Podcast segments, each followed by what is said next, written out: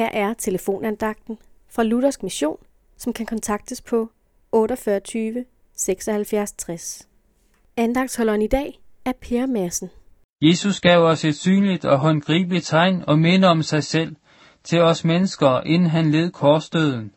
Jesus indstiftede nadvaren som et mindemåltid, men også som et livgivende måltid, hvor vi får del i Jesu læme og blod gennem brød og vinen i nadvaren.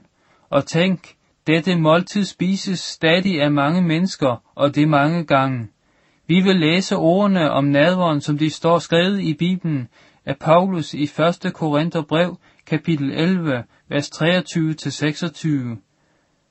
For jeg har modtaget fra Herren, og også overleveret til jer, at Herren Jesus i den nat, da han blev forrådt, tog et brød, takkede brød det og sagde, dette er mit læme, som gives for jer. Gør dette til i hukommelse af mig. Ligeså tog han også bæret efter måltid og sagde, Dette bæger er den nye pagt ved mit blod. Gør dette, hver gang I drikker det, til i hukommelse af mig. For hver gang I spiser dette brød og drikker bægeret, forkynder I Herrens død, indtil han kommer.